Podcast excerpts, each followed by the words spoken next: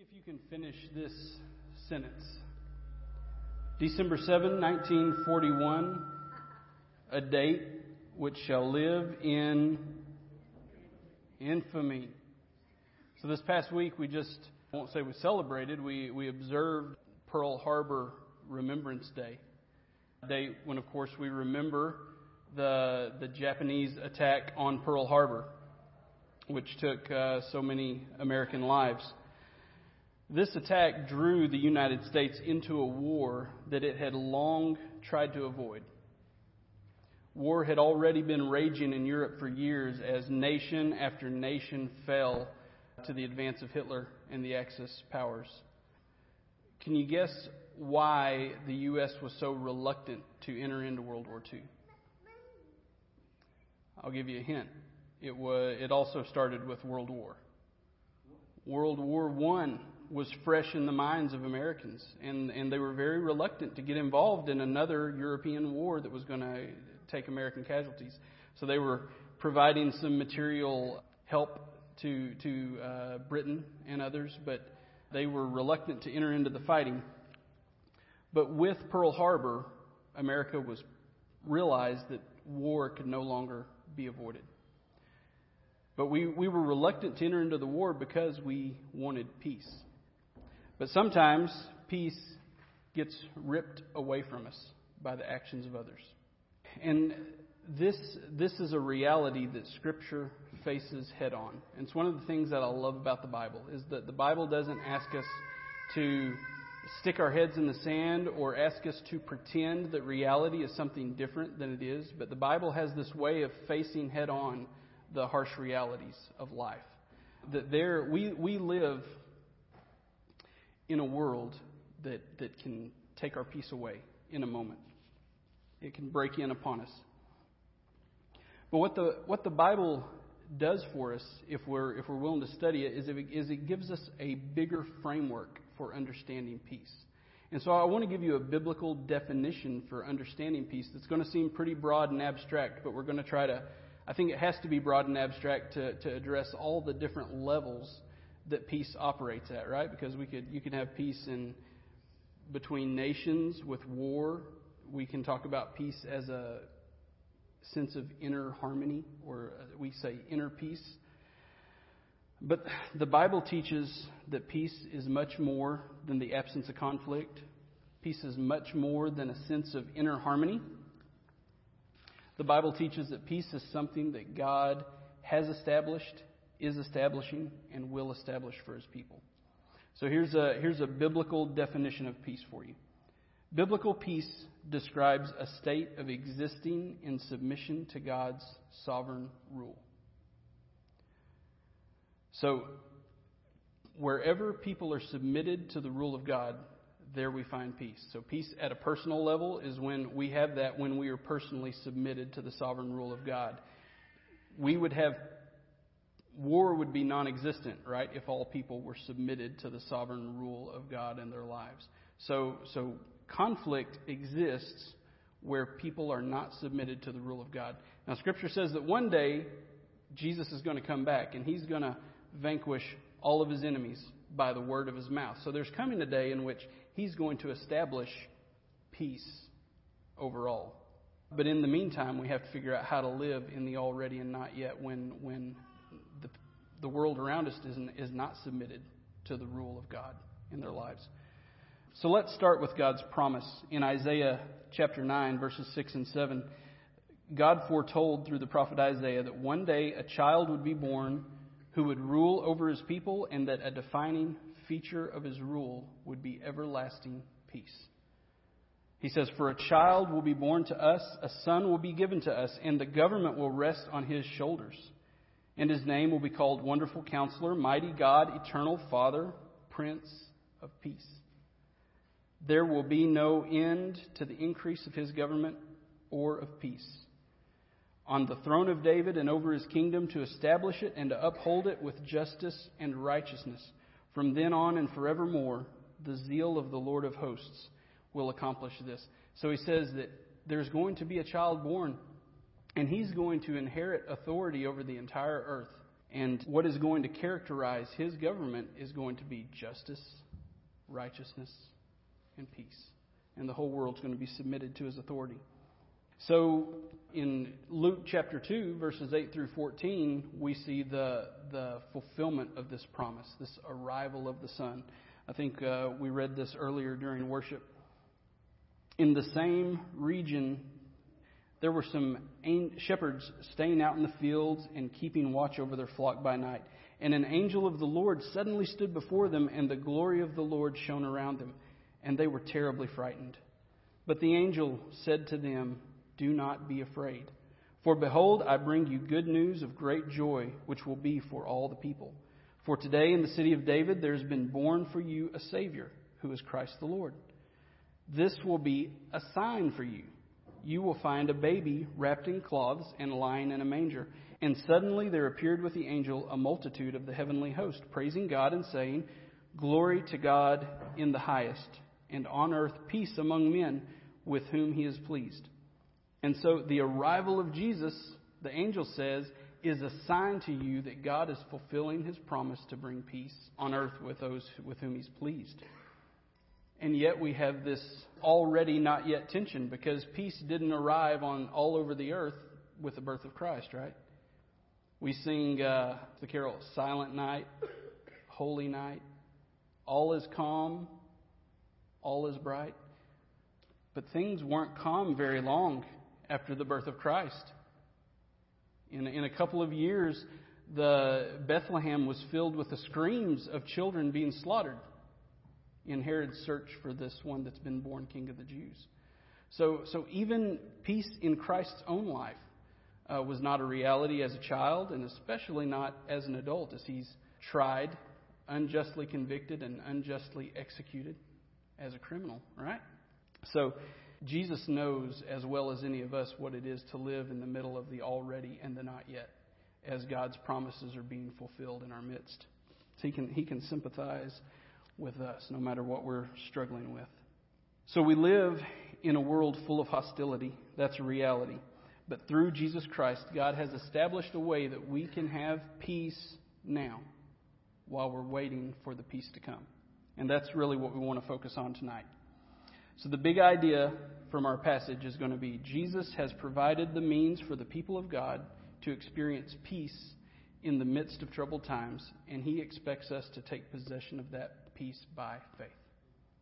So we're going to turn to John chapter 14, verse 27. If you're using your Pew Bible, the Bible in the pew, the page number will be 1068, page 1068.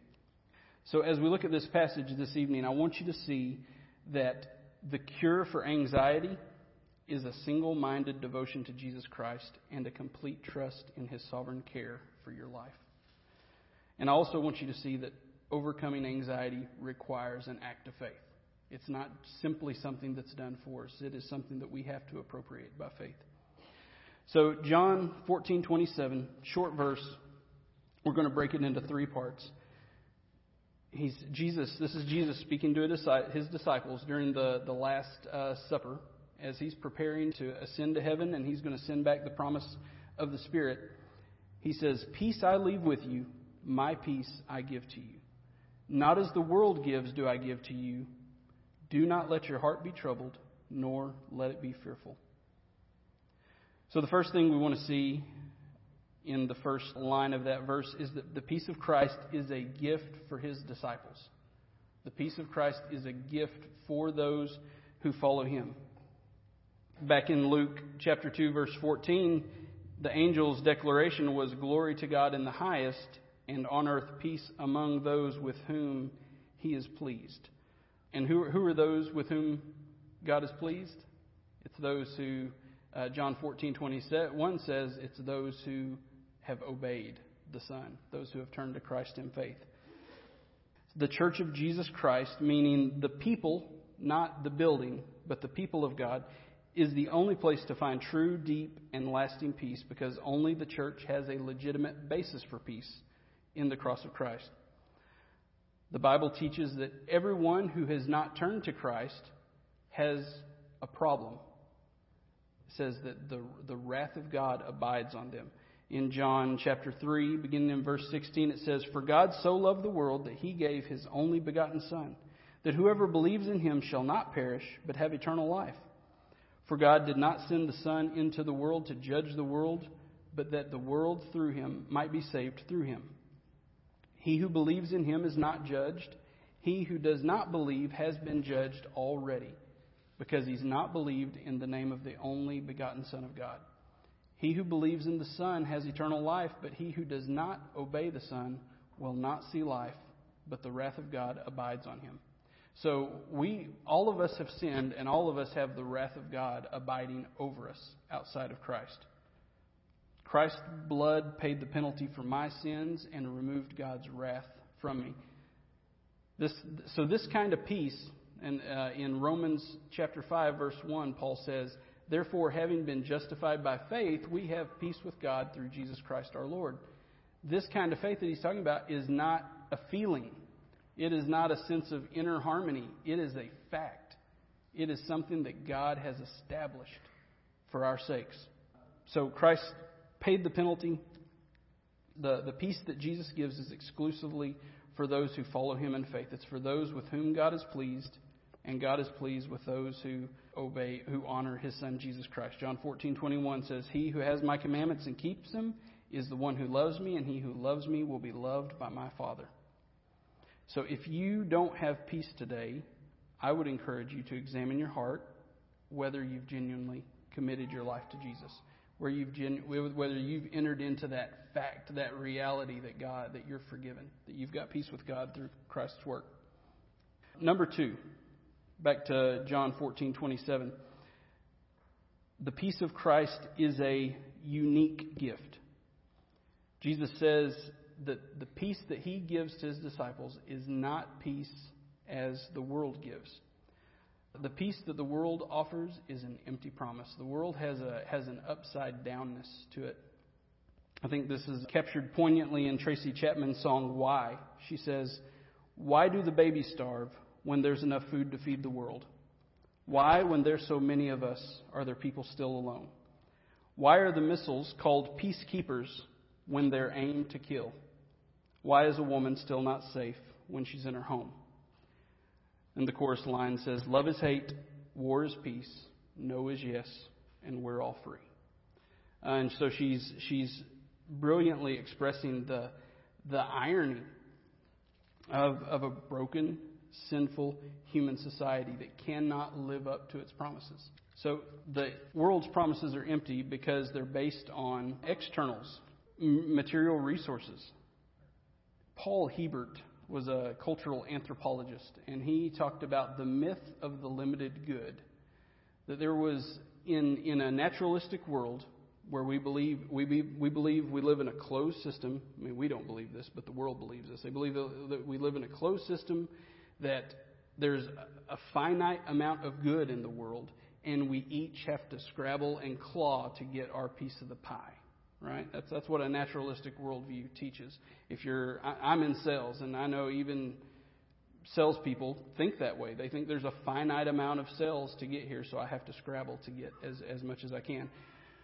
Do you recall a story in the Bible where Jesus, where there was a finite amount of resources available, and Jesus responded to this by, you remember the story of fishes and loaves? What did Jesus do? He multiplied. Jesus didn't believe in the myth of a limited good.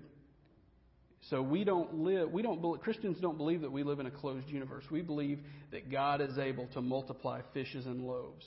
And so we don't have to live under the tyranny of a limited good. We can believe that God, we don't have to scrabble for material resources. We don't have to run the rat race and, and, and be cutthroat.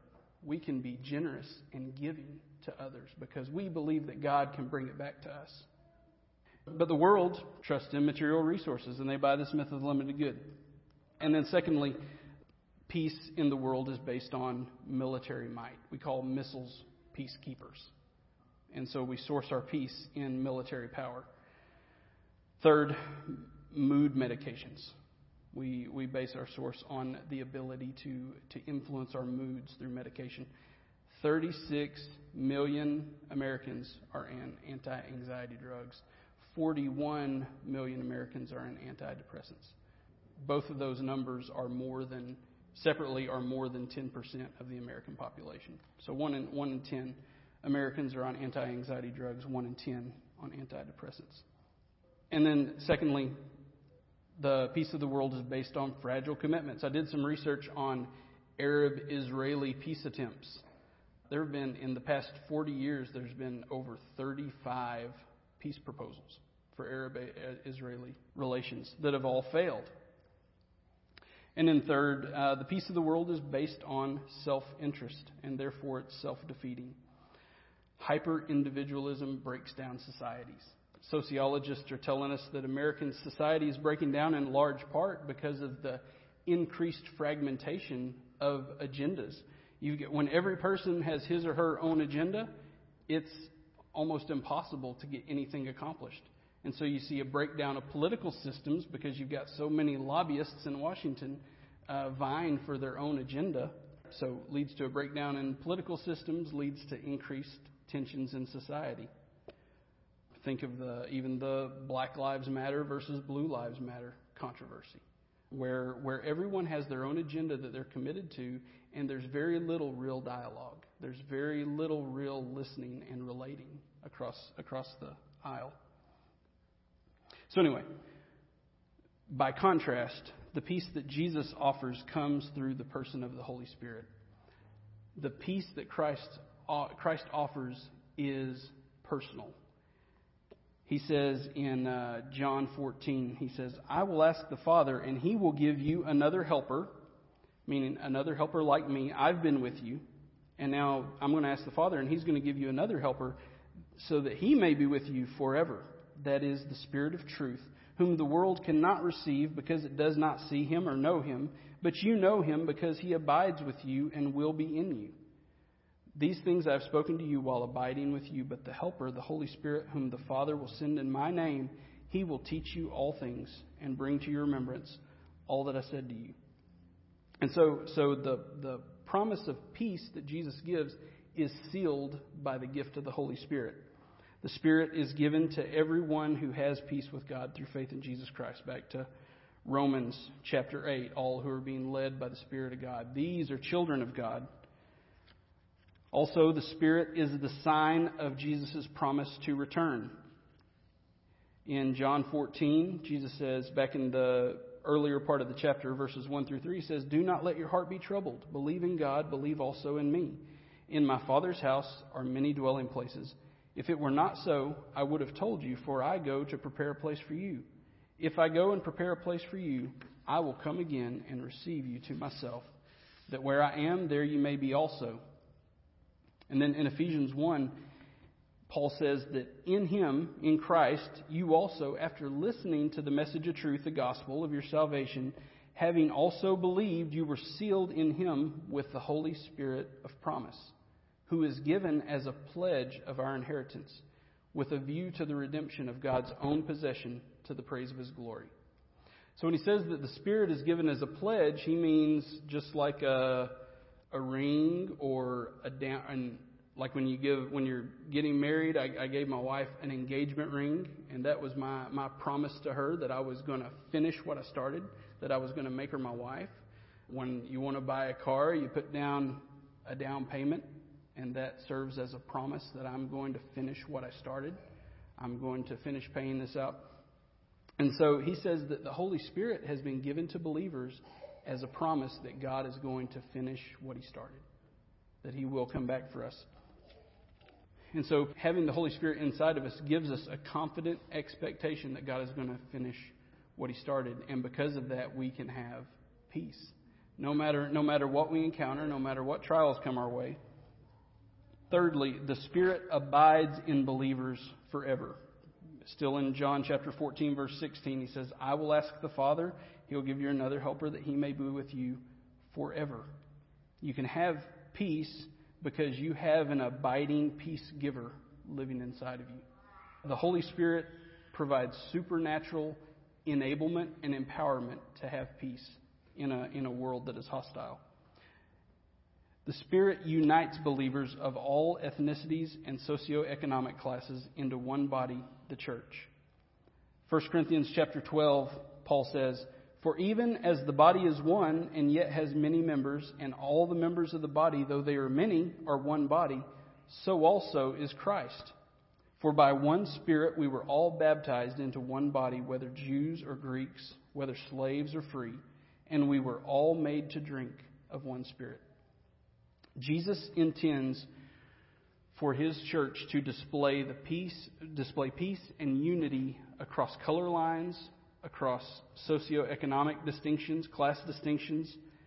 The church testifies to the kingdom of God not by denying that differences exist, but by denying that those differences matter, by insisting that those differences are not going to keep us from loving one another. Number three, the peace that Jesus gives requires a faith response. So, the last line of John 14, Jesus says, Do not let your heart be troubled, nor let it be fearful. So, he's saying that we, through the promise of the Holy Spirit dwelling inside of us, he has made peace a reality for us. We can really experience peace even when circumstances around us are not peaceful. But he says that we have to appropriate that by faith. And so he, he gives these commands do not let your heart be troubled, is an imperative, nor let it be fearful. It's another imperative. Mark 4:36 41 illustrates this well for us. It says that leaving the crowd, they took him along with them in the boat just as he was, and other boats were with him. And there arose a fierce gale of wind, and the waves were breaking over the boat so much that the boat was already filling up. Jesus himself was in the stern, asleep on the cushion, and they woke him and said to him, Teacher, do you not care that we are perishing? And he got up and rebuked the wind and said to the sea, Hush, be still. And the wind died down, and it became perfectly calm. And he said to them, Why are you afraid? do you still have no faith? So, four out of these 12 original disciples, what, do you remember what their occupations were before they were disciples? Fishermen. These are guys that were used to being on the water, right? These were not guys that panicked whenever there was a little gust of wind. They were they were professional fishermen. They were used to being on the water every day fishing. And so when a storm comes up, these are guys that know when it's time to panic. Right? They, they know when it's time to get scared. And their question, when they wake Jesus up, their question is, Don't you care? And I think that's, that's the, the, the accusation that we send to God when the winds, the storms of life come on us. We, in our own reason, in our own thinking, we think we know when it's time to panic. We know when something needs to happen now, God. And we go to God and say, God, don't you care that we're perishing? But Jesus' response is, Why are you afraid? There's a, there's a soft rebuke in his, in his response that, that his presence with the disciples in the boat should have been enough to not be afraid. Do you have still so little faith? You, if I'm with you in the boat, you can believe it's not going down. And that's God's promise to us.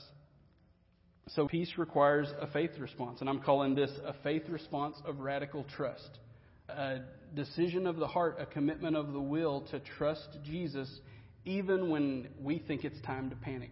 We think it's time to, to, to start bailing water and bailing out. So, secondly, I'm going to give you four faith responses. This is the second faith response a faith response of humility.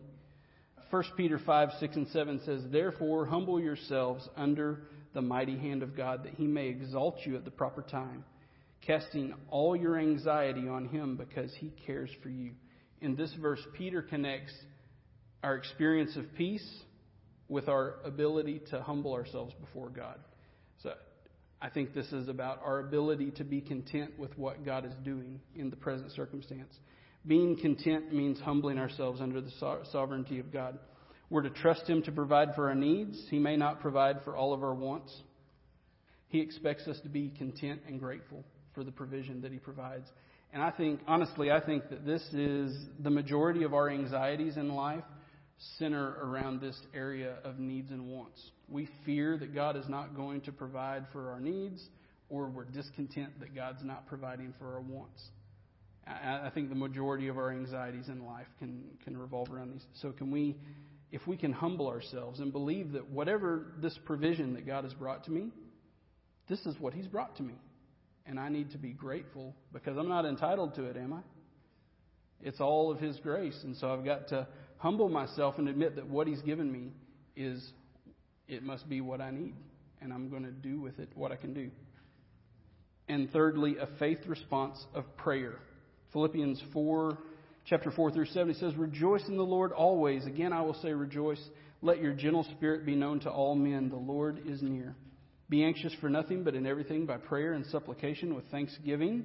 Let your requests be made known to God, and the peace of God, listen to this, the peace of God which surpasses all comprehension will guard your hearts and your minds in Christ Jesus.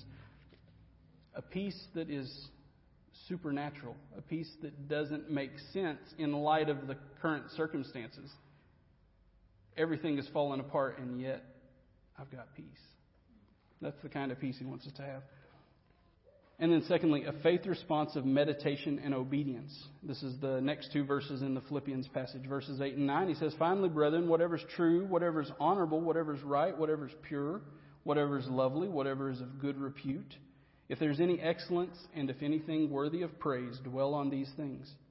The things you've learned and received and heard and seen in me, practice these things, and the God of peace will be with you. And so Paul connects peace to not only to, to prayer and thanksgiving, but also in what we let our minds dwell on. If we obsess about anxiety producing things, realities, then it's going to produce anxiety in our hearts. But if we let our minds dwell and meditate on the truth of God, on the, the promises of God, the hope that we have in Him, and what He's calling us to and what He's shaping us for, by the way, this is a great way to deal uh, a lot of those discontents that we have about God not providing for our wants is, are because we're meditating on those wants. What does James say? You, you have not because you ask not, and you don't receive when you ask because you ask with wrong motives that you may spend it on your own pleasures. So we've got to have a heart that's oriented toward God, a heart that wants what He wants, and a heart that's willing to be content with what He provides. We've got to get over ourselves. We've got to stop thinking that this life is all about us. God is calling us to so much bigger, something so much bigger. And so he connects meditation, what we meditate on, but he also mentions obedience, the things that you've seen exemplified, what you've learned, what you've received, what you've heard, and what you've seen practiced in spiritual leaders. Imitate these things, walk in obedience to those things, and you'll have the peace of God in your life. So, the practice of obedience, along with meditating on the truth of God, will bring peace in our lives. So, I, I, got saved when I was 22. I've got so much less drama in my life than I had before I got saved, mainly because I'm obeying more of what God says than before I got saved. When I was not saved and I was doing whatever I wanted to do, I had bad relationships with everybody. I had drama in my life all the time. So I can, I can testify to this. If we, if we meditate on the truth of God and we walk in obedience to what He's revealed, we will experience peace. So, back to our definition. Biblical peace describes a state of existing in submission to God's rule. So, just a couple of, th- a couple of points to ponder. The cure for racial prejudice is for people of every ethnic group to unite in submission to the one King, Jesus Christ. The cure for anxiety in your heart is a single minded devotion to Jesus Christ and a complete trust in His sovereign care for you. And so, the church, when we, as we come together, God intends for us to be a testimony, to, to testify to the kingdom of God that even though there's strife and fighting and racial prejudice, and that, that inside the church, those things don't exist that we don't we don't care. Uh, the apostle Paul, or yeah, the apostle Paul says back in 1 Corinthians 12 when he said whether Greek or Jew or whether slave or free, in the church it doesn't matter. Doesn't matter. Doesn't matter where you're from. Doesn't matter how much money you've got. This is a place where you'll be embraced and treated with dignity and as, as an equal. So we're waiting for a day when Jesus is going to bring, he's going to level all of his enemies, and we're going to experience that reality all over the earth. But in the meantime, it's the church's job to testify to that kingdom now. And the same is true in our in our personal lives, in our uh, anxiety. What kind of testimony would it be if when when you're at work and all of your coworkers are bad mouthing the boss or gossiping, if there's layoffs going on, people are afraid for their jobs, what would it look like for you to have peace in that situation? For you to not be engaging in, in the gossip with them, for you to not be panicked when things are things are uncertain. Those are all ways that we that we are part of our testimony. So again, overcoming anxiety requires an act of faith. So uh, I encourage you to think through these to receive God's peace that He offers. If you are a genuine follower of Christ, He has given you His Spirit. He's given you everything that you need to have peace in the midst of troubled times. And so maybe you need to make a commitment to the sovereignty of God. Maybe there's some discontent in your life. Maybe there's some worry in your life. And you just need a big vision of God that He can meet your need and that He's got you right where He wants you. Maybe you need to receive the peace of God through prayer and meditation. And that's not a a one and done thing, right? That's a you need to get up in the morning and, and, and pray that you'll be able to trust God's sovereignty, but does life doesn't just happen once in the morning, life happens all day long, right? So we've got to be ready to, to pray and to meditate throughout the day as, as temptations come, opportunities come to be con- discontent, to worry, ready to, to respond to those things with prayer.